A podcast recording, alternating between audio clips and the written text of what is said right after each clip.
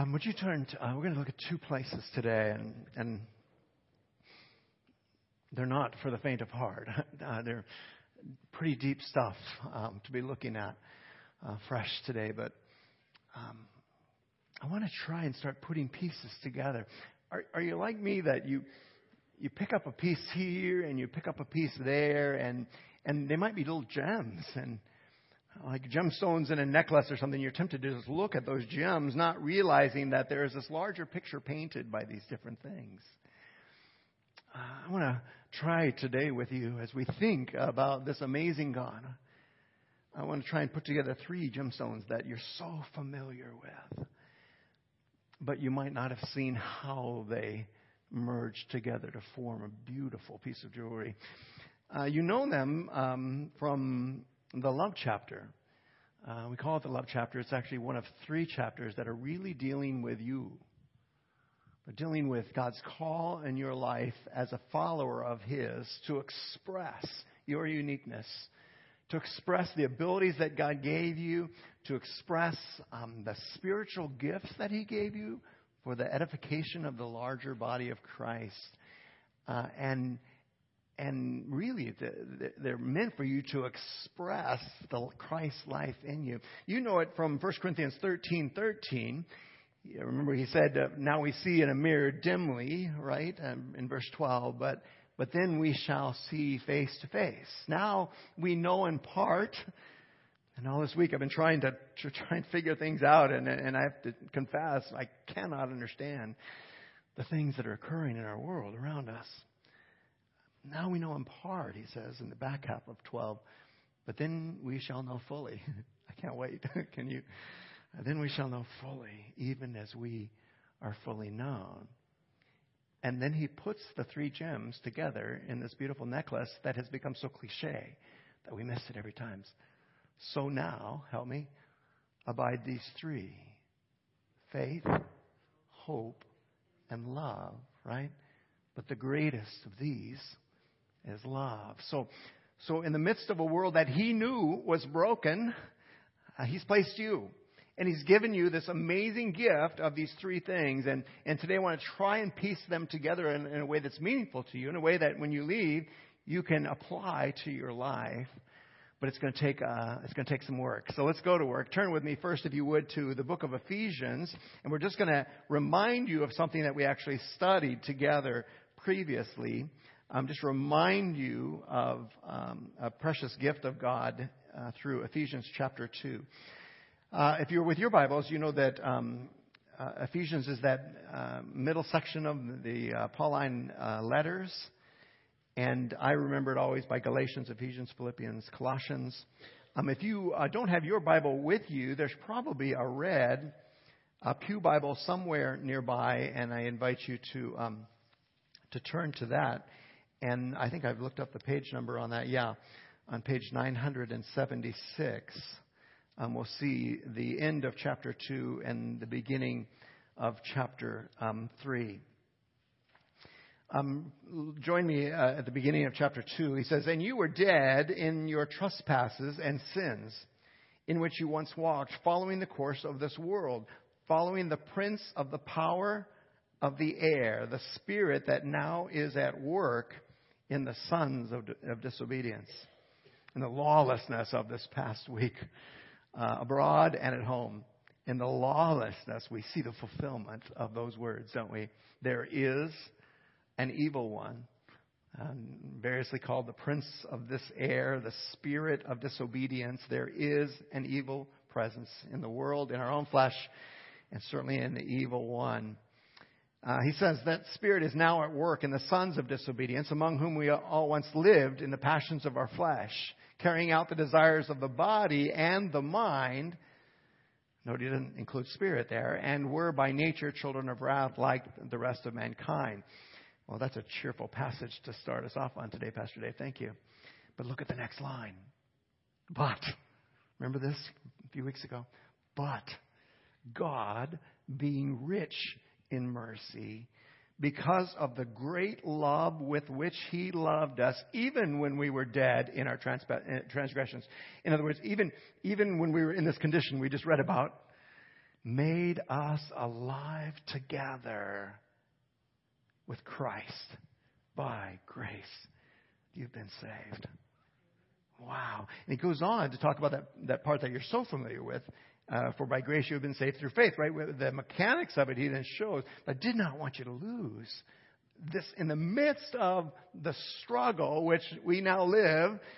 The great love of God is being poured out on us and through us. Paul continues this discussion later in um, in uh, chapter uh, or verses three through ten. Of, excuse me, chapter one. I jumped over to chapter three instead. He said, "Blessed be the God and Father of our Lord Jesus Christ, who has blessed us in Christ with every spiritual blessing in the heavenly places, even as he chose us in him before the foundation of the world." You just thought that was poetic language that I'm using in my prayers. It's not. It's truth from God's word. Even as he chose us in him before the foundation of the world, that we should be holy and blameless before him. In my Bible, it's it's it's blue. Remember the blues? It's blue in love. In love. He predestined us for adoption as sons through Jesus Christ, according to the purpose of his will, to the praise of his glorious grace with which he has blessed us in the beloved, in Christ. In him, Christ, we have redemption through his blood, the forgiveness of our trespasses. Oh my gosh, Paul cannot stop. He goes on for several more verses, just reveling in in this truth. Well, what does that mean for us when we turn on C N N uh, after the service today and, and find out that cities are still uh, being destroyed, lawlessness, lawlessness is at, is at work? What does it mean for us when we see our beloved brothers and sisters in Christ dying on hillsides in in northern Iraq? What does it mean when when in Karachi our our sweet sister and brother and our missionaries are having to go to a different place to worship every Sunday so that they are not um, attacked or murdered for their faith? What does it mean for us? Turn with me now. We've been in Paul for the last fourteen weeks, but now go over and hear John's perspective. And I say this, this is First John chapter three uh, in your Pew Bible. It's on page one thousand twenty-two. And our passage for today, especially, John affirms it as well, this truth that Paul is trying to say. While you're turning to chapter three, I'm just going to note that John has been talking about, do, when you hear First John, what do you think of? Uh, what do you think of? Do you have just this large category that you think of when you think of First John? When you hear First Corinthians thirteen, what do you think of? Love, right? When you hear First John, you should also think love. What an amazing letter. You want a gift? You want a gift this afternoon? Uh, curl up somewhere and read it from cover to cover. First John, from cover to cover. You can do it in a brief amount of time. Uh, it's John's version of this same thing. But over, look, look, he's, he's echoing the same things that Paul has just challenged us. Look over in verse, in chapter two, beginning at verse fifteen. He says, "Do not love the world or the things in it," right? "If anyone loves the world, the love of the Father is not in him. For all that is in the world, the desires of the flesh, the desires of the eyes," and, and I think N I V says the boastful pride of life, "is not from the Father, but from the world. And beloved, the world is passing away." This stuff goes away. Do you really, really want to invest in those things? This is going away with all its desires. But, another but, but whoever does the will of God abides forever.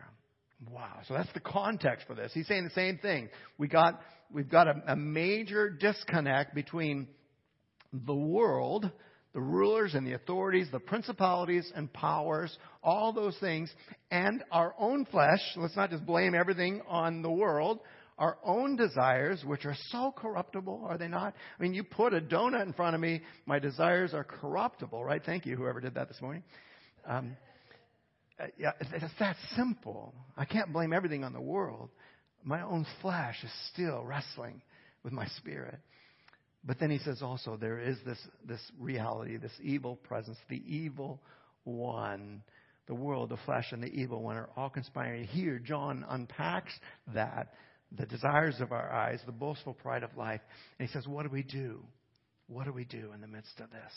Let me pick it up at chapter three. And this is our passage for today. I'm sorry it takes so long to get to it. This is our passage for today. See what kind of love the Father has given to us, that we should be called children of God. And so we are. I love that. Your Bible says, and E S V says, see. You know, you know what it says in in, um, in Greek? Looky there! You know, looky, this is so cool! You know? And, and, and, and, and E S V translates, see, see what love the Father has, you know? Yeah.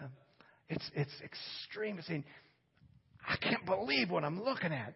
Be, behold moves toward it. The King James, behold, moves toward it. But, but it's so low-key here. Look at the kind of love the Father has given to us. What? That we, remember we just described ourselves earlier, right? We should be called sons and daughters of God. We should be called children of God. And so we are. Okay, here's the deal. Why is all this going on in the world? Because the world does not know us, right? Because it doesn't know Jesus. We're becoming more like Jesus, and we're becoming less like the world. And and the world knows us less and less. And unfortunately, because of our brokenness, we persecute those that we don't understand. Oh. We persecute those that we don't understand. I got to stop in the middle of the scripture for a second for two reasons. One is I forgot an announcement earlier. And secondly, because this comes home, does it not? So racially, you see what's going on in in um, in Ferguson, and you think, right? It's a racial thing. No, no. It's a human heart thing, right? We see what's going on in northern Iraq, and what do we think, right? Those Muslims, you know? Wow. Um, what does God think when he sees someone looting a store? He hates evil, right? Don't don't stumble over the fact that God hates. God hates evil. But he loves people. And and he loves even the person who's looting that store, whatever race that person is. And and we are so tempted to be afraid when we hear that there are seven, excuse me, seven million in the United States and close to two billion in the world. And we hear things like they're going to fly their flag over our White House, right? And we hear all this stuff, and and and we're so tempted and to to say that's evil, they're evil. Don't misunderstand me. There there is aspect. I mean, there's no way of getting around lining people up and shooting them in the back of the head. There's no way of getting around the evil aspect of that, right? But people, races are not evil, right? People need God. And and God uses people to love and to lead people. We had planned this months ago. It's just really interesting that we're doing a special weekend on, on um, connecting with Muslims here at all of that. What is that? September fifth through seventh, I think, a Friday. Um, we have a special guest uh, from uh, from our denomination who is going to help us understand Islam, and who's going to show us how we can love people who are very different than us. And not very many people are going to come out for it. What am I prophesying? What do you mean? Prove me wrong, beloved. Prove me wrong. It's not comfortable.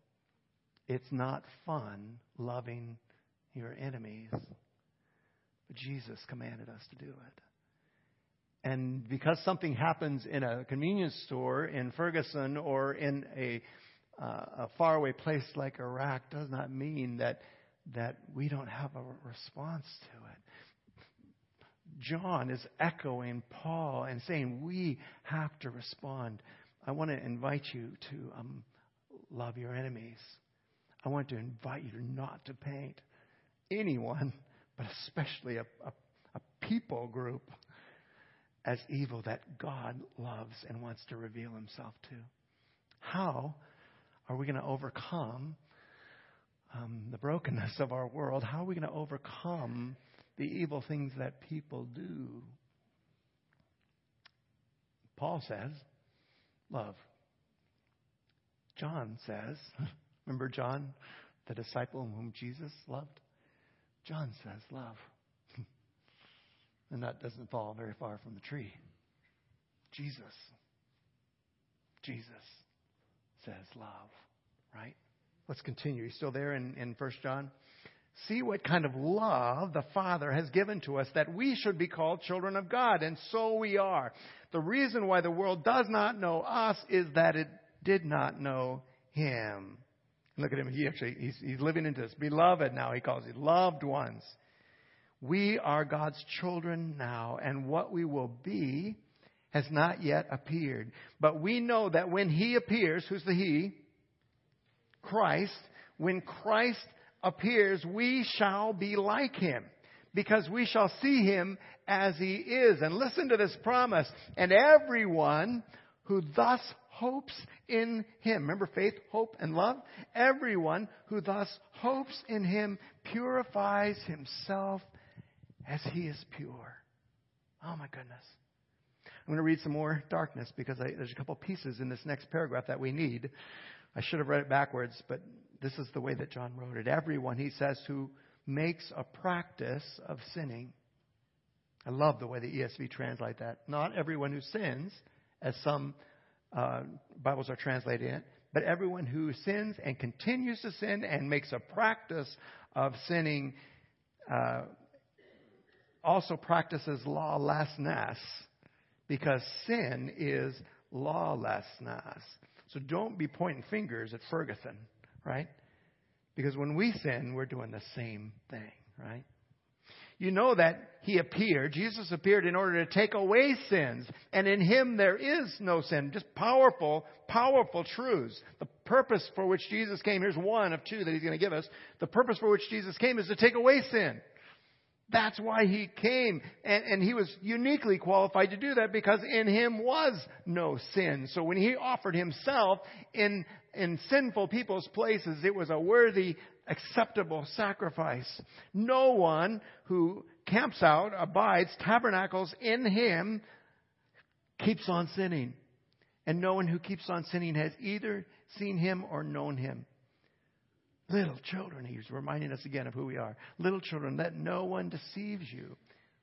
What you practice is important. Whoever practices righteousness, right relationships, is righteousness as he is righteous. And whoever makes a practice of sinning is of the devil, for the devil has been sinning from the beginning. Here's the second part of that. The reason the Son of God appeared was to destroy the works of the devil. Remember, we saw earlier, um, to break the power of sin, to take away sins. And now we see to destroy the source of those sins, to destroy the works of the devil. Beloved, this is the very word of God. Oh, thanks be to God. Well, um, What do we what do we learn here? Uh, I'm sorry to go off on such a, um, a deep theological discourse. Where we're going over the next six weeks is we're just going to simply look at who we are and what we're called to be. Um, we, we're called to be like Jesus, his representation in the world. And so all of that has chosen to make our mission statement simply these three words, more, period, like Jesus, right? That is the fulfillment of God's call for us. Wherever we go, whoever we encounter in South Africa, in, in Evansville, in Tunisia, wherever we go, in our going, we're going to make people like Jesus. We're going to make fully devoted followers of Christ, immersing them in the community of the Father, Son, and Holy Spirit, right? And teaching them to obey, teaching them to respond. Not just teaching for head knowledge, but teaching them to respond. And so, so um, John is is saying here in the, the, the theological foundations of becoming more like Christ are right here in First John chapter three. And I want to just draw, if I can, four observations from these brief passages because because I think that they're important for us as we get very, very practical in the next couple of weeks. What does this look like? I want to draw four observations from, from First John chapter three here. Let me read it for you again. See what kind of love the Father has given to us, that we should be called children of God, and so we are. The reason why the world does not know us is that it did not know Him. But love... We are God's children now, and what we will be has not yet appeared. But we know this, that when He appears, we shall be like Him, because we shall see Him as He is. The proof of our discipleship is that we're becoming like Jesus. We're becoming more like Jesus. So what's the first observation? The first observation here is the greatness of the love of God. I'm going to do faith, hope, and love backwards. The, the, the first observation here is the greatness of the love of God. Uh, Paul, uh, John, Jesus could not express in more powerful terms the, the greatness of the love of God. How do we know that? How do we know how great this love is? When we're tempted to be overwhelmed by the brokenness of the world around us, God's not not overwhelmed at all. God does something, doesn't He? He sends people into it. Remember last Christmas? Love came down, right? God was not surprised by the brokenness of humanity, he, uh, he but he had a solution, and he he became flesh and dwelled among us, right? So it's not a huge leap of logic to assume then that, that if God's going to show love to the world, He's going to do it through people, that we are going to have to step into Jesus' sandals, and we are going to have to love recklessly the world that God loves. Finish this for me. For God so loved the world that He gave, that whosoever believe in Him would not perish, but have everlasting life. It's love. Do you understand the greatness of God's love for the world? Uh, it's immeasurable. Oh, we tried to sing that, right? And the hymn writers got it right. The words escape us. How marvelous, how wonderful is what? The love of God. The love of God for the world. We're going to start our worship next week with that, just camping on that. But but I want you to go beyond, because I think this is the stumbling block. This is the disconnect. I want you to go beyond God's great love for the world and recognize that that you are part of the world. And that God has a great love for you. And and there's something that happens in us when we awaken to that love.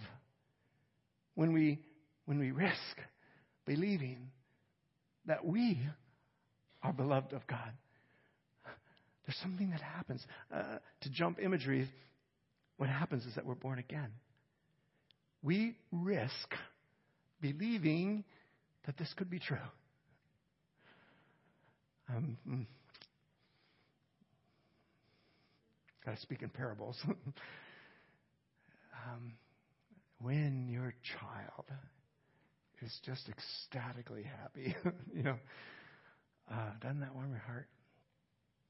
Doesn't that just warm your heart? When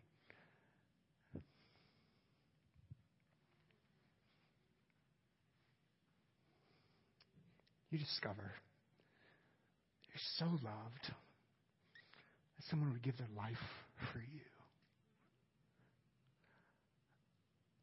Why do we forget that? Why do we forget it at the human level and end up warring with one another? Why do we forget it at the divine level? Is it such a leap of logic to think that God doesn't love us in that way too? But that's the tool that the evil one uses. I was sharing with my discipleship triad earlier this week when the, the mantra, Richie, if you're listening to this, I'm still mad about it, but um, the mantra that my roommate had in college, he was one of those sh- sunshiny guys that just popped up in the morning. Yes, another day, you know, and don't you hate those kind of people? And and and he would he would crank up the Christian music, and he'd blow the doors off of the apartment with the Christian music. And then he would come into my room, and he goes, "Rise and shine." And and, and then he then he would look at me and goes, "Dave," and this is exactly the way he said it, "he doesn't love you." He doesn't love you. And of course, this is guy talk for he really loves you, right? But but uh, he would say that over and over again. Well, the lie of the evil one. I understood exactly what Richie meant. Richie was saying, he does love you more than you could ever imagine, Dave. But the lie of the evil one is to believe that, that God doesn't love you. Do you know the greatness of God's love for you? And some of you are right there on the edge saying, I want, I want to believe that, Dave. I want to believe it. Risk it. Risk it. What you are tempted to do there is to step outside of what you can see and touch and the experiences that you've had and, and step outside that. And, and you're tempted to believe it just for a moment. Borrow our faith for a moment and, and believe it. Because when you believe it, you cross a line. And the Bible says you are, uh, let's not pretend ourselves, we, we were dead in our trespasses. We had no relationship with God. I'm not a Jew. I had no, no background that God would somehow love me. I was adopted into his family. I wasn't born into it. I didn't earn it. I didn't have the, the, uh, the pedigree. I was adopted. God said, yeah, I love you. And those of you who have done this and blessed, either through foster care or adoption, those of you who, who've done this, um, oh, God, I thank God for you. You're so, you're, you're granting someone what God granted me and what God grants you. Do you know the greatness of the love of God? John says, looky there, looky there, see what kind of love the Father has given us, that we should be called the adopted children of God. And so we are. So my second observation, first one is the greatness of the love of God. But the second one is that we have been made God's children. Now, unfortunately, the E S V translated it called. and it, But the impact is not just that, that we have this label That were that were labeled God's children. What we were we were not God's children, and now we have become the children of God. It, it, so so something has fundamentally changed in the economy of eternity. We have now become children of God who were not children of God before. We were dead. We were outside the family, and then God said, "Beloved." And John keeps reaffirming it over and over again. Little children, beloved. He's, he's driving these points home. The point is God has made us his children. God has made you his child. And God wants to use you to reveal to others that they are his children too. God's doing something amazing in us. The third point here has to do with with our eternal security. Um, this amazing love of God that gave us life when we were dead, when we were were um, apart from God. This amazing love that caused us to be born again and brought into the family of God also secures for us something. It secures for us our um, our final um, what word would our final perfection. We shall be like him. And John adds a word here that's really important to us that, that makes the transaction transaction complete. We know this, that one day we are going to be more like Jesus. We know this, that one day we are going to be like Christ. And the, and the evidence of that is that we will see him face to face.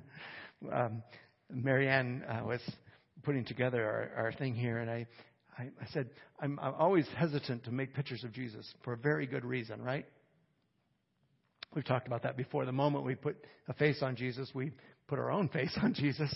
And I'm really resistant to that because because it's so tempting to make Jesus in our own image. I've shared with you before, in the Garden of Gethsemane is, is the church of all nations, and all those churches sent mosaics of Jesus to be put on the walls there. And everybody, and it's kind of cool, but everybody made Jesus in their own image. If you've never seen a Japanese Jesus, Then, then you have yet to live. I'm, I kid you not. Everybody made Jesus looking exactly like him, like them. And, and, and that's okay if you don't work backwards and attribute to God basically who you are. But there is this other reality, and it's with that confidence that I put a Jesus picture on our altar, because as we gaze upon his beauty, we are becoming like him. So that one day, if I could do it, I would, but I'm not going to be able to do it. Little by little, this would actually silver over, right? Until that day when you look at that and, and you do see you, because you have become like Jesus. Does Jesus have a goatee? Well, that's a bad example. He probably does. Okay. Um, it's just Jesus clean. I know he didn't look like us. We're talking about becoming like him in his nature and character. That's why we're immersing ourselves in the community of the Father, Son, and Holy Spirit, so that we can become like him. But this is the reality. We know this, John says, that our eternity is secure. We will become like him. Now I'm going to prophesy again here, I'm using the term loosely. You're going to mess up before you get to your car. And you're going to think, I guess what Pastor Dave said is not true, right? Um, go back to Romans seven. The things that I want to do, I don't do. The things that I do, I don't want to do. Wretched man that I am, Paul said, who will save me from this body of death? Jesus did save us from it. We will still mess up until that day we stand face to face with him. But the reality, the promise, is that God is not going to stop doing what he's begun in you. He's begun to transform you. When you believed in Jesus Christ, he's begun to transform you into his image, and he's not going to stop until that process is complete. So, so John sees this unbreakable link between what we are now and all of our brokenness and what we will be when Christ comes. And he expresses it with these words. We No, we know. We know the love of God. We know we are God's children. We know that the future is certainly uncertain. That didn't make sense. But but we know this, that in the end, we will be like him. The perfection of our daughterhood, the perfection of our sonship is guaranteed. All that's left, all that's left in this adoption process is the consummation of our transformation.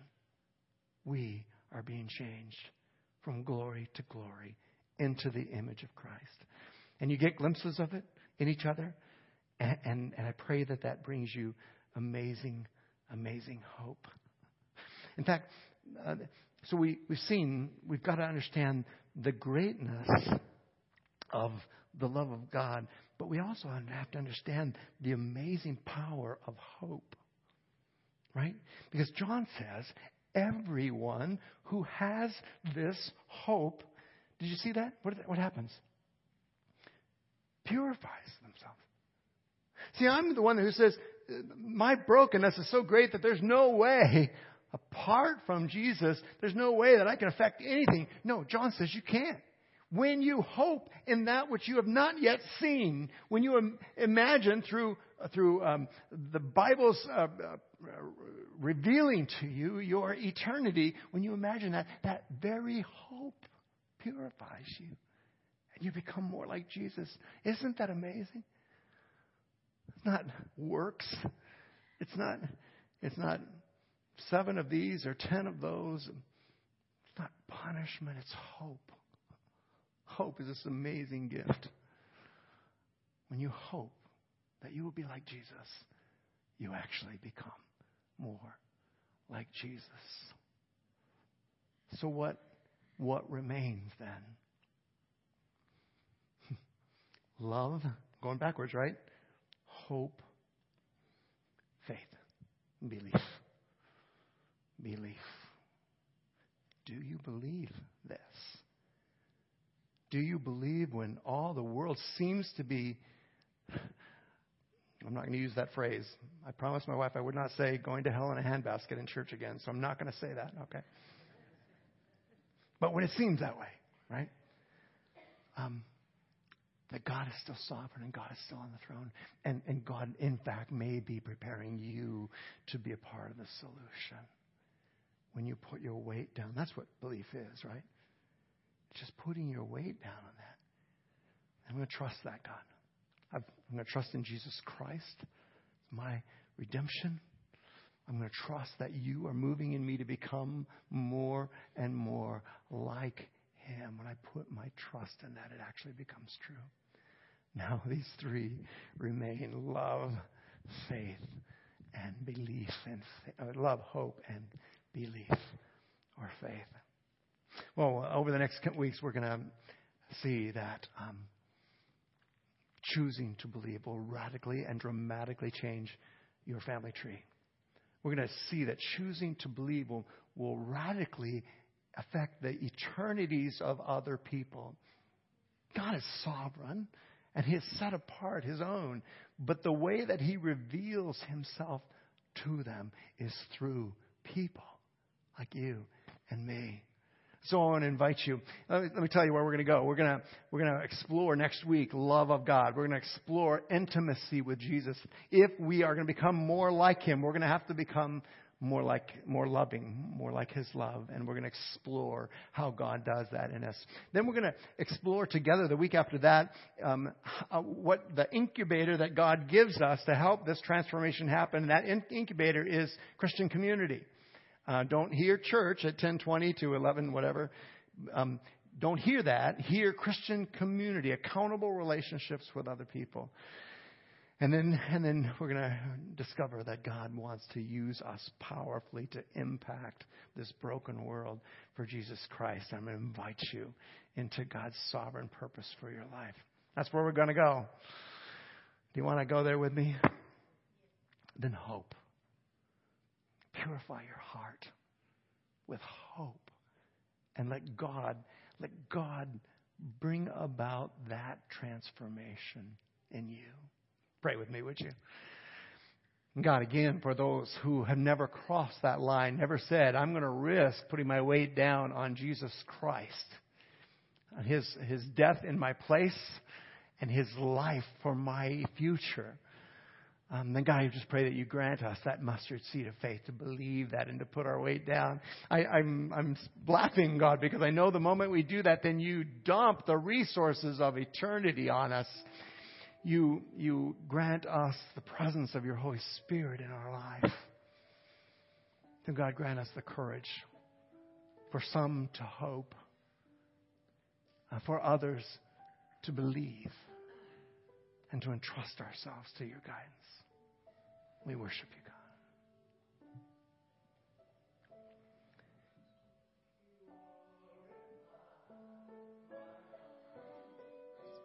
God. Let me be as gold and precious silver, purify my heart. Let me be as gold, pure gold. Stand with us, would you? Refine as fire, my heart's one desire is to be.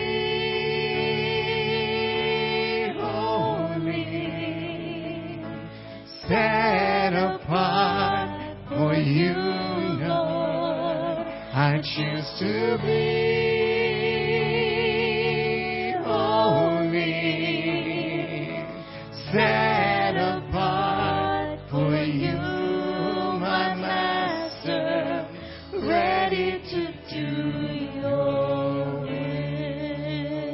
will. Pray with me, would you? God, I, I'm grateful that you are here right now. I think of those who are in despair, uh, God, and not sure uh, what the days ahead hold. I, I thank you that in Jesus Christ we have hope. That though this world is broken, though we are broken, you are not surprised. You've already made provision. So I pray, God, that you would love and bless those who just need to crawl up into your lap today. And hear you say, I got this. I've got this. But God, for others whom you're saying, I want you to risk trusting me. I pray that you would grant us that courage. That even now, as as we worship you, God, that you would grant us the courage to say, Jesus, I'm I'm sorry that I have struggled against you. I'm, I'm sorry, God, that that I've made myself or my life God in my life, and and and all the while you were loving me and calling me to yourself. I surrender everything to you now. I want you to be Lord of my life. I want to live beyond myself. I want to live for you and your purposes, God. I just thank you, God, that everyone who risks calling out to you in that way is born again. And begins this process of becoming more like Jesus. But God, today I also pray for people like myself who have known you and who have been born again for a long time. But God, have been so tempted and and even succumbed to wresting back the control of our lives from you. And, and, and uh, telling you we have this rather than believing that you have our futures in your hand. God, grant us the trust and the love and the faith to let go and to believe that um, if we will just follow your lead, God, you'll take us on a dance that's beyond our imaginations. So God, move over us now. Cleanse us of our sin. Meet us in this place. We ask in Christ's precious name.